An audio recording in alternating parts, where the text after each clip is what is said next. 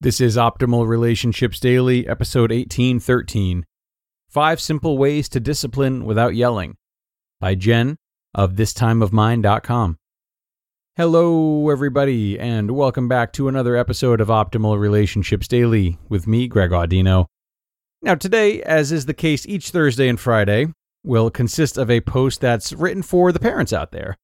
And this time it's coming from Jen of thistimeofmine.com, who has another mindful outside the box approach to parenting, uh, one that definitely cultivates more kindness and trust towards children, in my opinion. So let's jump into it now and start optimizing your life. Five Simple Ways to Discipline Without Yelling by Jen of thistimeofmine.com. Do your kids ever make you feel like you speak a different language? Like one from a different planet? Because no matter what you try, no one is listening? On days like these, the only logical option seems to be yelling. I mean, what else can we do?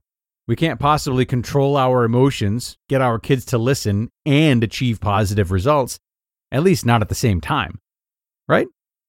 Making the impossible possible. Staying calm while disciplining might seem like something out of a fiction book, and it's too easy to fool ourselves into thinking we're just another angry mom and there's nothing that can be done about it. But we'd be wrong. The cycle of anger and yelling is a problem that all of us are familiar with. Being a parent is hard work, and sometimes our kids make us want to rip our hair out. But believe it or not, the problem isn't you. It's not even your kids. Ever heard the saying, knowledge is power? Well, that's true in parenting as well. None of us started off as expert moms. We learn as we go, little by little, experience by experience. We slowly add tricks and hacks to our parenting tool belt until we find what works for our personality and parenting styles. It's possible to effectively discipline our kids without yelling at them all the time. But it takes more than just telling ourselves to stop yelling. We need strategies and tips we can experiment with until we find what works. Of course, that doesn't mean we can listen to a quick article like this and be cured but it is a great place to start. Five ways to discipline without yelling. Trying out a new parenting strategy can feel awkward at first, but like anything new, the more you do it, the easier it gets. Here are five easy techniques to try. Number one, validate, then explain. The first technique is to validate their feelings before explaining why they're in trouble. You just don't understand. Have you ever heard that one as a parent? If you haven't yet, Just wait. It'll happen eventually. Our kids want to be understood, no matter their age. They want to know that the big feelings they're having are normal and that everything is going to be okay. They crave validation. So before skipping straight to the lecture, show that you understand or want to understand what they're feeling. Their little bodies can house some pretty big emotions, and often they simply don't know what they are or what to do with them. Try validating statements such as, I know that must be frustrating. I'm so sorry he made you mad. I understand you're disappointed. And I know it's such a bummer. You want to take it even further? Ask questions instead. Rather than naming the feelings for them, ask them to describe how they're feeling and talk through it together. Once their feelings have been validated, they'll be more open to trust and listen to you. Now you can start to explain why their behavior or action wasn't the best choice and how they can do better next time. Number two, empathize, then discipline.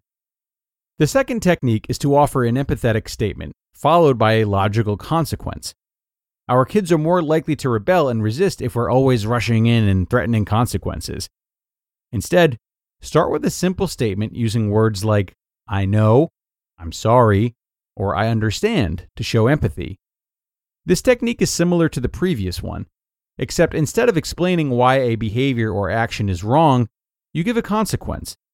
Be sure to keep the consequence related to the behavior. Number three, acknowledge, then problem solve. The third technique is to acknowledge that something is wrong and then have them help you figure it out. One of the quickest ways to get a child to lie or shut off is to present them with a yes or no question when they're in trouble. Did you sneak a cookie? Did you hit your sister? Did you just climb on the counter? Do you want me to ground you from your tablet? No.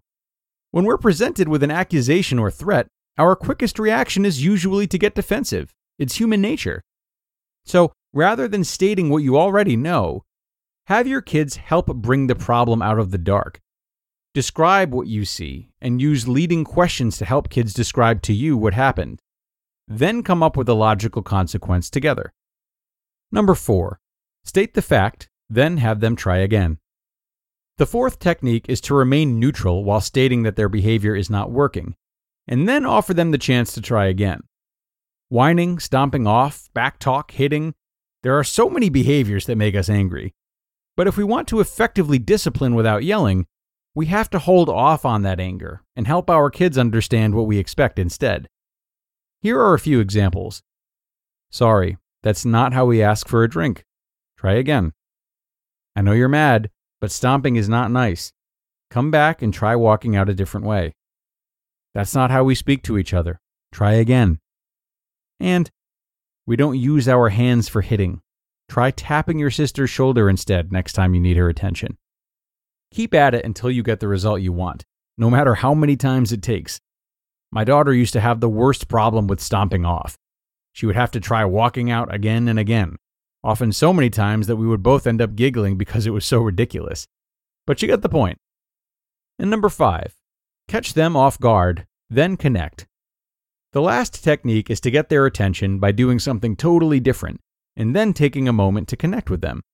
Sick of your kids not listening? Instead of yelling, do something unexpected. Use humor, whisper, react in a way that they won't expect, anything to get their attention. Once you've got their attention, use the opportunity to connect. There are so many times when behavior issues are directly related to our children's need to connect with us that day. The best way to discipline is to skip the yelling and make a sandwich. However, you decide to discipline, keep in mind that teaching is most effective when we use the discipline sandwich, or a lesson sandwiched in love. When we start with love, we reinforce that the relationship is one of trust.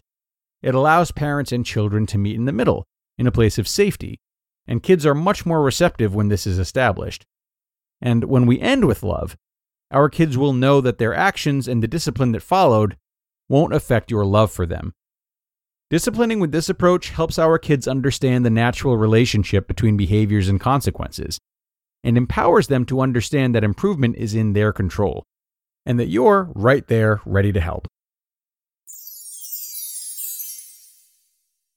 You just listened to the post titled Five Simple Ways to Discipline Without Yelling by Jen of thistimeofmine.com. And thanks so much to Jen for this post. Really wonderful and mindful parenting concepts here today. So, I guess the question is why aren't they always so easy to implement? Or why aren't they the go to for most people, you might ask? Well, a big part of the reason, not all, but a big part of it, is patience. These are not techniques that always show their results right away. And in many cases, we believe they won't ever show their results. Due to our own frustrations or our beliefs about the value of parenting with rigidity, we can easily fall into the mindset of thinking that it needs to be aggressive discipline, enough to scare them into behaving now, and enough to make them be better rule followers in the future or something. But a longer term investment in their health, their comfortability, and thus their behavior can be made by following Jen's advice today and adopting a more conscious form of discipline, or five more conscious forms of discipline, to be specific. So that will wrap us up for today, everyone. Thank you, as always, for being here and supporting the show. We couldn't do this without you. And there is going to be another parenting post tomorrow as well, as we do each Friday. So be sure to tune in for that, where your optimal life awaits.